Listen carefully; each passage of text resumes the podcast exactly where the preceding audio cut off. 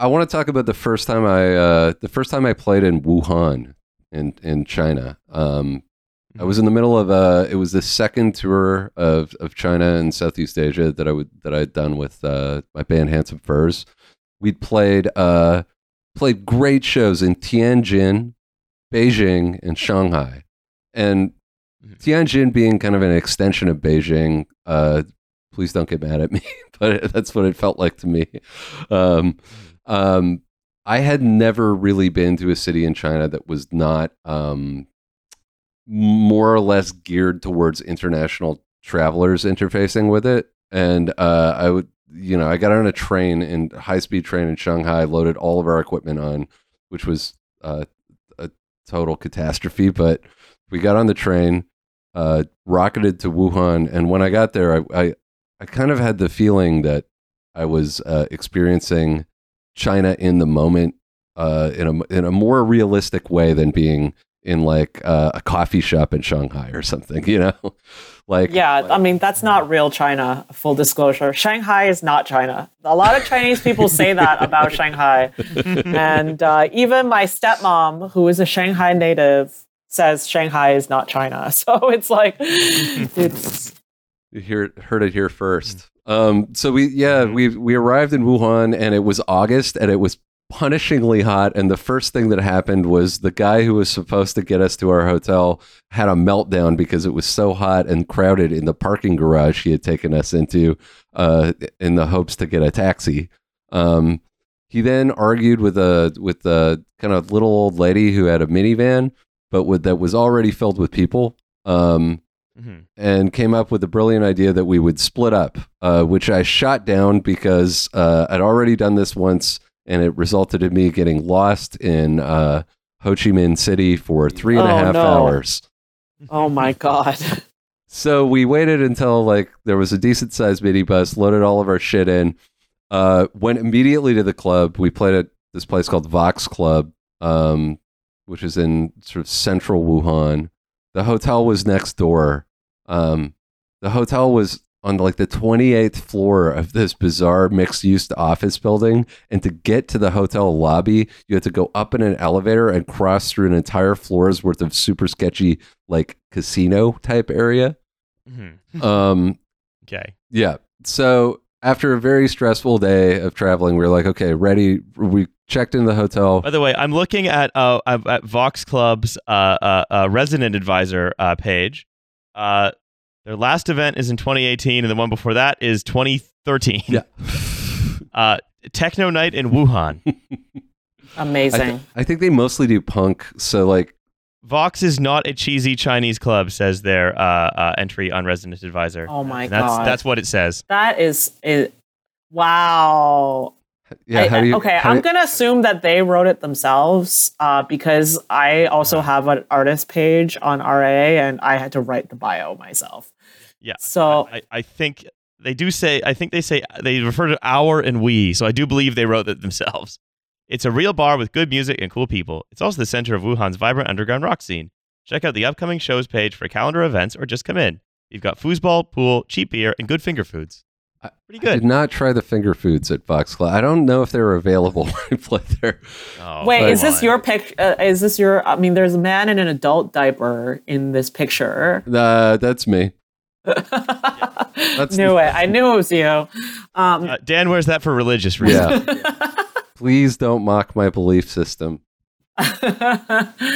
That's actually really cool. I didn't know that they did shows in Wuhan because, like, well, on my China tour, I did not get to go. I, I, I had to go to Wuhan t- because I was visiting family there, but I didn't have any shows there. So it was kind of kind of cumbersome to have to like travel there from like in between Yeah. to um but I did play in my in the city where I was born and that was really funny.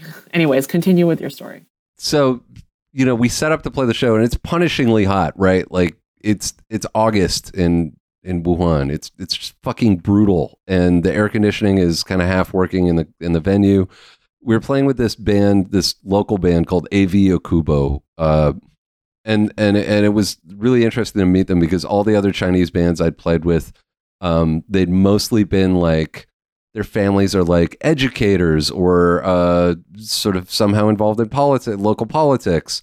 And these guys were just straight up working class dudes. Two of them worked in a factory. One of them drove a freight train. Uh, they're uh, kind of like kind of like Pere Ubu almost. The Peru, Okay. sort of like the Pere Ubu of Wuhan. Um, so we, you know, we went out for food. We st- the, the place fills up with people. It's really rowdy, and AV Okubo goes on, and the first thing that happens is the bass player freaks out. Uh, Mhm. because somebody shoots him in the neck with a pellet gun from the balcony. Oh no! Yeah, I hate to see that. And Every if I'm getting if I'm gearing up to play bass and someone shoots me in the neck with a pellet gun from a balcony, that is a day relief. yes, the local promoter then explains, I'm like, what the fuck is going on? He's like, oh, they're just, it's like an opposing gang. These guys don't like AV Okubo. And I was, I was like, what about, why'd you let them into the show? Why do they have pellet guns? like, so it's the rest of the show is just total chaos. The bass player is just yelling at these guys in the balcony. They're playing, they played great, but it was, it was just very chaotic. Um, the crowd is just keyed up we get on stage and it's so hot that like during the first song i pouring sweat into my guitar and my guitar just completely shorts out. Like just, Oh. buckets of sweat. Uh we continue playing. I passed out maybe two or three times during the show just from like just from heat. Wow. and and the crowd is super super rowdy. Uh after the show we all went out for noodles and uh sat in a courtyard and um and then went back to the weird hotel we were staying in and got absolutely loaded uh and th- and then I had to get up early for the morning train Wait, But- so hang on a second. You're Yeah, telling me yeah. that rock bands get don't get loaded during the show; they get loaded after.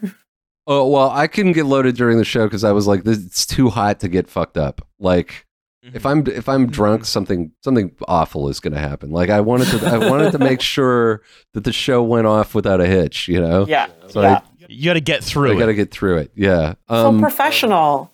You're the silent majority of uh, working rock bands. Uh, people who are like not don't get fucked up when they're performing for very valid reasons. I mean, I have gotten completely obliterated before performing, but I think at this point in my career, like like 2011, I was like, I was like, people paid to see this show. I'm in China. People paid good money to see my ass play a show. I'm gonna do the best job I can. Um, I, I've always, uh, for as long as I've performed in this industry, uh, worked as a touring artist, I've had that mentality. But I think it's because I didn't, I was a late bloomer. I didn't start doing this like professionally until well into my 30s. And, uh, you know, my 20s was, I was puke girl, you know, in my 20s. My friends know me as puke girl. And I've been to the emergency room for being too loaded. Uh, you know, uh, I feel like I've been there, done that, and I, I don't want to do that when I'm performing. Uh, and it's just, uh, I have this very negative perception of people who don't take their job seriously and think it's all fun and games. They're, they also internalize that thought that it's not work because yeah. it, it's fun. But at the end of the day, yes, it is a job. You need to take it fucking seriously.